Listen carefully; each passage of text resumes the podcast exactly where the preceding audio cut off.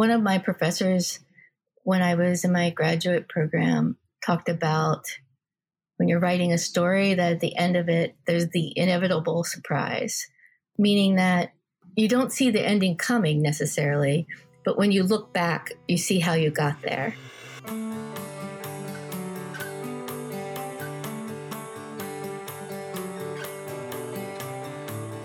Welcome to Redefine You. I'm Dan Baum. Join us as we continue to explore what happens when we're challenged to change our thoughts, beliefs, or even who we think we are. Episode 40. Wow, four full seasons Redefine You, going back to fall 2019. Of course, this spring and most of 2020 was marked by COVID. We changed our format and focus as we wrestled with all that was happening in the world. And now, hopefully, we're starting to come out of the pandemic. We're certainly seeing signs of hope. It's a little like watching the cicadas come out of the ground into the sunshine. I, I can't help but feel a little like that emerging from the darkness. As we reflect on this season, I'm excited to be joined by our writer, Amy Willard. Welcome, Amy. Hi, Dan. Well, I'm excited and sad at the same time because you're leaving AACC. I know. Well, before we get into that and how you're redefining yourself, because we will, I want to get your thoughts on this season. Our focus, of course, has been on the future of education, especially higher ed. What are your impressions when you think back on the season? Well, I think I think a couple things. First, I think that um, every season we've done has surprised me as far as I feel like there's something in every episode, even when um, even when going into it, I think that there won't be. There's always something that resonates, and and and that's been a surprise. I think all forty times.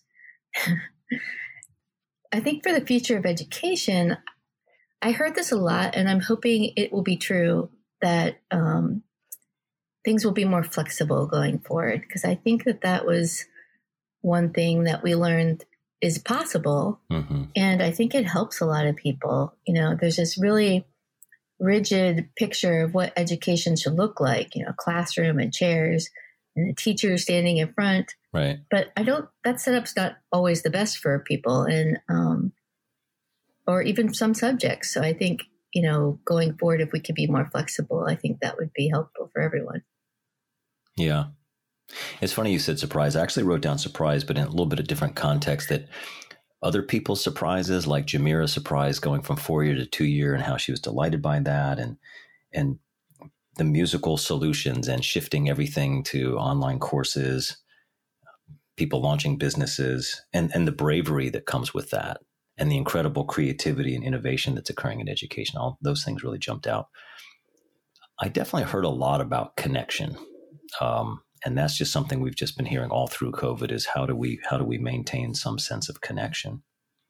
Yeah, I think that I think that that for me is true for almost all of our seasons, and that it's really come through loud and clear that none of us does anything alone. You know, there's there's um, always helpers, and we need those relationships. We need to nurture those relationships and build them. Um, and that that's just important to us as human beings. No, it's a great point. I feel blessed to to have you and the rest of the team. No way I could do any of this alone. I've even tried. During COVID, we focused less on story and more on the subject matter experts and their insights. As a writer, what what was that like for you? Well, I think it does make it a little bit harder. Um, I just, and I don't know if that's so much as from the writer standpoint or just from my own, and that I really respond to stories and to um, narrative. And so it takes a little bit more work to get into it to be able to write about something that isn't a narrative, you know. Mm-hmm. So that part I think was a little trickier. What's it been like working on the podcast? What what's resonated most? Oh gosh, um, I think for me, um, because a lot of what I do in my regular job is sort of my husband refers to it as writing adjacent. and huh. and I think that's true. You know, I do some writing, but it's it's a lot of editing and a lot of um, sort of administrative functions. That I think that this though is true writing, and I um, it was just a big reminder of how much I love that and how much it um, I need that that it that it just sort of feeds my soul. Well, episode 40 is kind of a nice round number. What does that mean to you? So I was thinking about that and I think so personally in my 40s my 40s have been great. You know, they were life has always has its ups and downs, but it was in my 40s that I could finally say, okay, this is who I am and now where do I want to go? You know, who do I want to be? And I think I think for the podcast, maybe that's similar. You know, we our team has this process down now. You know, we kind of know what we're doing. So now, where do we want to go? Well, that's a great transition. I'm going to now ask you about your future. So, how are you redefining yourself at this time? So, um, gosh, it, after I think it really was months of talking about this that and deliberating and just talking through things with my husband that I've decided to leave AACC and pursue a couple of passion projects. So um, I'll be writing. Um, I've always said that I wanted to write a book, and I'm not getting any younger, so I'm going to attempt that gardening i'm thinking about or just looking i'm looking into the master gardeners program nice. and then also helping my sons transition to their adult life really. Um, my older son has some special needs and we're trying to figure out what it is he wants to do and then what he needs to get there. So i'm hoping to be able to be more there for him. Getting to this place uh, one of my professors when I was in my graduate program, uh, talked about when you're writing a story that at the end of it, um, there's the inevitable surprise, um, and meaning that you don't see the ending coming necessarily, but when you look back, you see how you got there, um, and and that's definitely the case with this this decision. Um, the podcast really fed into this. You know, you can't write for four seasons about following your passion and your dreams without that making an impact. Um, and uh, last May, there was an article in the Paris Review, um, and it was called um, F the Bread, the Bread is Over. There's a lot of layers to that article, but the the point that really kind of went home to me was that we have these somewhat arbitrary tasks that we look at or or things that we sort of um, designate as the signs of success. Hmm. But what really is important to us, and I think that a lot of people were thinking about that during the pandemic, and that definitely was something on on my mind. Yeah, clearly we heard that a lot on the people we spoke to. So tell me a little more about your background as a writer. Oh gosh. Um so I come from a family of storytellers and I I guess I just always loved words even as a little kid. Um, my grandmother taught me how to read when I was pretty little um, and she did it in self-defense because I just made her crazy asking her to to read to me all the time. Um, and I started you know writing my own books when I was a little kid. I mean, they were mostly pictures, but I just have always I have always thought of myself as a writer, I guess. And I um, did a lot of painting and drawing. And so there was a time where I was trying to decide which way to go. Uh, my husband, who's a scientist, really laughs at this because I decided to, when I went to college, major in English because I thought that was the more practical of the two. yeah. So I guess it's just been my identity my whole life, really. And you have an MFA. What what led to that? It's an MA. Um, it actually, that was another thing where it, it, just sort of was somewhat serendipitous. I, when my kids were little, when I was first divorced, I was underemployed for a long time and um, was really had a hard time finding a job. And um, so when I, so at some point during that process, I decided that I needed to make myself more marketable and that maybe having a graduate degree would help. And in order to get a graduate degree, I decided, well, I needed to look for a job at a college so that I could get money to to get my master's degree. Um, very practical of you. Yeah, so it was. It came out of a very practical decision. Um, and so then when I started looking at colleges and programs, and then you know what matched up, I ended up at Hopkins, and then um, I did their Masters of Arts in writing, specifically the creative nonfiction. So, you know, that was this very practical, somewhat serendipitous thing that led me to that program. And then it was really a defining moment in my life because I think, you know, even though I'd always had this component of, you know, storytelling and wanting to be a writer, I don't think it was until I was in that program that I really was like, I felt comfortable calling myself a writer, you know, out loud to other people. And it just gave me a lot of confidence in my own writing as well. You know, when I realized I could turn something in and, you know, maybe it wasn't perfect, but, you know, nobody said that it sucked. So that was always, uh, there's, it's amazing what that can, can do for your confidence. One of your other passion projects is uh, gardening. Mm-hmm.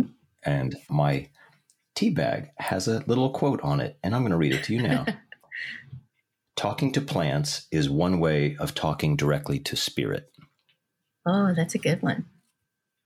I like that. Does that resonate with you? It does. So, um, you know, when I said about doing my own core values, one of them I could never quite come up with a, a term that I liked for it. Um, and I just sort of refer to it as tree huggery.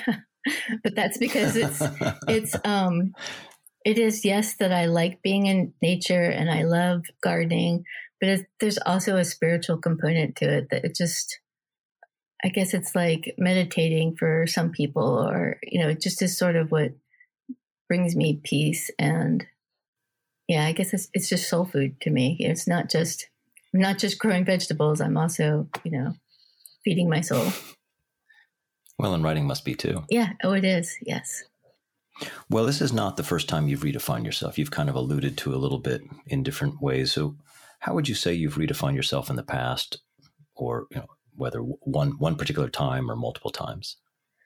Well, I, am of the belief that I think we're always redefining. So, I mean, I think that I've mm. redefined myself many, many, many times. You know, I think, you know, 30 years ago, I redefined myself when my my mom died, um, and I was still very young. You know, you redefine yourself when you get married, and redefine myself becoming a mom and when I got divorced.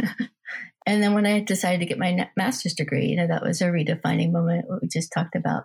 I think mm-hmm. aside from the master's degree, probably the most premeditated redefine I, I did was um, when I approached the age that my mom was when she died, mm. I kind of had this sort of, I don't know what to call it.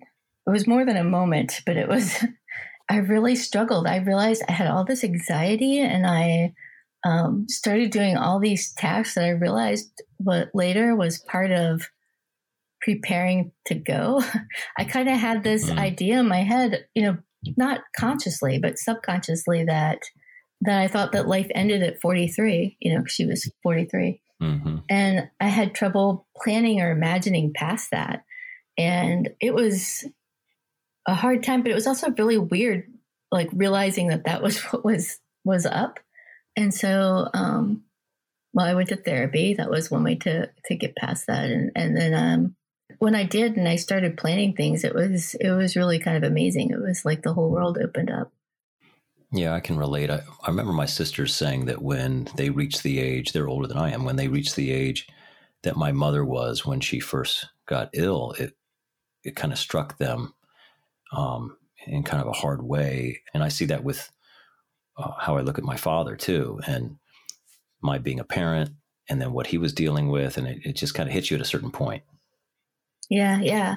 It's re- weird now because my my kids are approaching that age I was, and they're they're already older than my siblings were. So that's also a whole nother mm-hmm. a whole nother thing to see. You know, to see what that would be like through their eyes. You know, just it's just a different aspect of that. Well, and you mentioned that your oldest has some special needs. Uh, he's in college, so tell me a little more about that. What that experience has been like. Um, he struggled a little bit. I think that for a couple of reasons. One, I think that he um, trying to do this transition, which would be a big, huge transition, uh, regardless, but in the middle of a pandemic has been hard.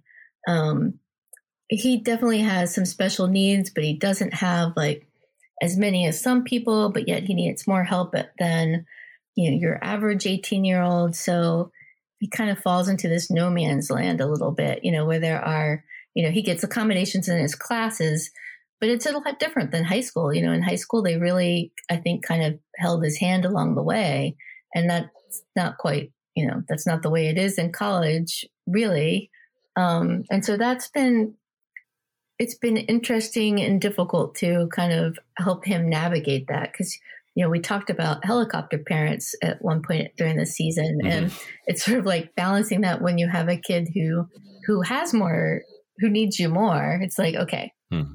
how much do i help and how much do i need to sort of push him to do his own you know because there's there's sort of a fine line of of sort of overwhelming him or um, it's, this is also happening at a time where he's becoming very much aware of his differences. I think in the past, he was a little bit more oblivious to that. Um, mm-hmm. He is, well, you've met him. He's, he's like the happiest go lucky kind of guy. Mm-hmm. He's super, super chill and happy all the time.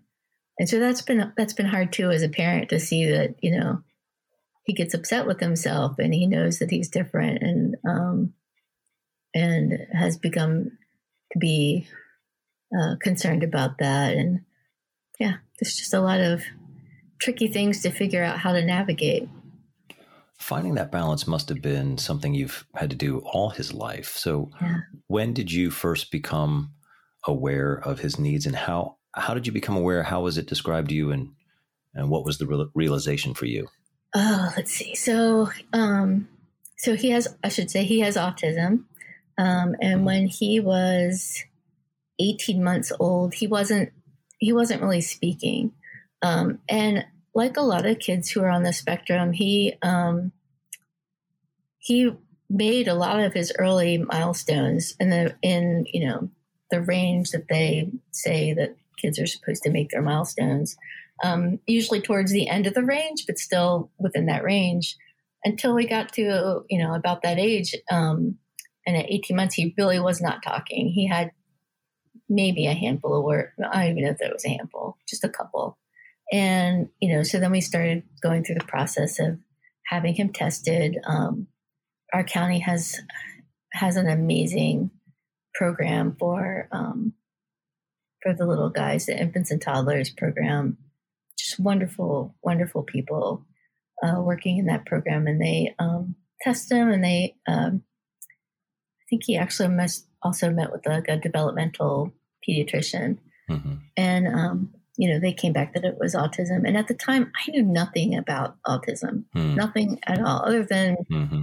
what you see on Rain Man and, and, you know, the movies, which don't, are certainly not an accurate representation of what that's like or, mm-hmm. or show you the broad spectrum of how um, people are on this on the spectrum. You know, they're they're just they're just as different as the rest of us are as far as from one another. And um, so there was a lot of research. You know, I've always been a big, you know, knowledge is power. So mm-hmm. just sort of crash course of as much as I could learn and you know, and even that's tricky to navigate because you have, you know, the super medical stuff and then you have other things where you kind of maybe it's more accessible but it's you know is it as accurate? You know you know who is writing this? Right. I understand this better but is this is this really valid a valid source? Yeah that was a big process. I should also say uh, during the time too i was also very pregnant when we got this diagnosis so that, i'm sure that that did not help How did it change your perspective or expectations as a parent? Oh gosh. Um, well, in the beginning, you know, there's so many worries when you learn that your child is going to be be different. You know, how are people going to treat him? Is he going to have the same, you know, sort of experiences that other children do and all these things. Um, and I think as time goes on, and this really resonated with me with um, our very first episode when Robin was talking about, you know, being a mom. And um, it really resonated with me that you just sort of put one foot in front of the other and you do what needs to be done that day. Mm-hmm. And, you know, and after a while, you know, we started coming up with strategies and different things. You know, Gabe would, when he was really little, he would get overwhelmed. Like when we, you know, I have a huge family. So we'd have these family functions and, you know, you take an autistic child into the middle of all these loud people and, you know, he would have a meltdown, which, you know, I can't blame him. Sometimes mm-hmm. I do. but, yeah, you were doing that on the yeah. inside. so, you know, so we, you know, you start to come up with strategies. Okay, we'll, we'll come in.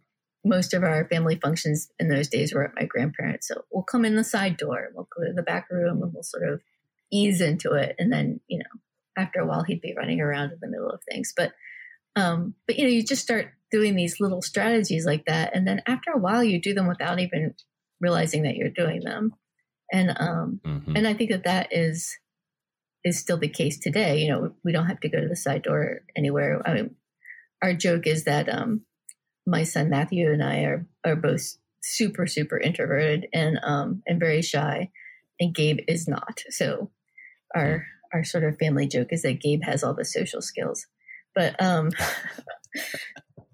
so you know we don't have to do those things now but there was a long time that we we did and after a while you just it's just sort of becomes part of your life you don't you don't know that it's that it's any different well when i think about how you just handle everything you often say oh bother like from winnie the pooh and i just think that that exemplifies how you handle everything with such grace oh I don't feel like it's graceful on the inside. I promise you. Well, it certainly looks that way from the outside. When you look back, I'm kind of shifting now as we just sort of think about this time that we're in, because I've asked a lot of people about their takeaways and such. And so I'm curious when you look back many years from now, you know, maybe it's, um, grandma, grandma, you were alive then. What was it like? um, how do you want to remember this time? I'm hopeful that this time, which, you know, has been dark for so many people, I, I'm so aware of how incredibly lucky I've been and my family has been uh, during this time. And I hope that maybe this is the sort of the dark time that comes before the new beginnings, hmm. you know, before. Uh, before new and good things can start again. And hmm. I, I definitely I definitely think that's how it's going to be for myself. And I'm hopeful that maybe it'll be that way in a broader sense as well. Yeah, speaking of yourself, I, when I first learned of this, when you shared this with me, and I said I was sad and and but excited for you, I was also jealous because you know writing's near and dear to my heart too. So I was like, oh, oh that sounds great. How about yeah. when you think about and look back on your experiences at at AACC. How do you want to remember that time? Oh gosh, I, I think I don't even know that it's a matter of wanting to remember. I think that the way I'll remember it is is um, the people, our team. That's been an amazing experience. You know, there's certainly been a lot of work that mm-hmm. we've done over the years, but it's just been a pleasure to work with our team. You know, I think I've been working for a long time, and you know, you always are in an office, and maybe there's there's one person that you get along with because it's your job to get along with, but maybe you don't like them so much, or maybe they're mm-hmm. maybe they're hard to work with, and that we don't have a single person that way on our team. You know, I think that everybody is wonderful and so talented. Um, the, it's just been a pleasure to be surrounded by so many creative talented people. Well said. I couldn't agree with you more. What advice do you have for us for the podcast going forward? Oh, let's see. I'm not sure that I have any advice that we haven't talked about as a group. I Hmm. think that we'd like to get back to s- stories. hmm And I think that often, you know, we talk about uh, different kinds of guests, but the trick is trying to find people who, you know, want to partake and want to uh, have the time to to be on the, the podcast. Yeah, it was nice that at this time we did get some student stories. Yeah. And time is a big issue, whether it's the students or uh, faculty, staff, subject matter experts. That that's always an issue. Well, I can't say thank you enough for all that you've done for the podcast, for AACC. And I'm hoping that you're not really done yet. You might help us out a little bit on the podcast going forward. I hope that's a possibility. I would love that.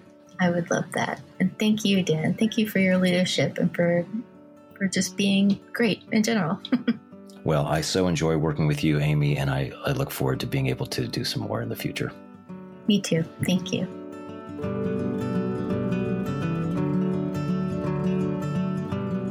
Thanks for listening. It's been a wonderful four seasons, but we're going to take a break this summer. We will resume in the fall when AACC celebrates its 60th anniversary. So please stay tuned, listen to past episodes, write us a review, show us some love. Thanks, and be well.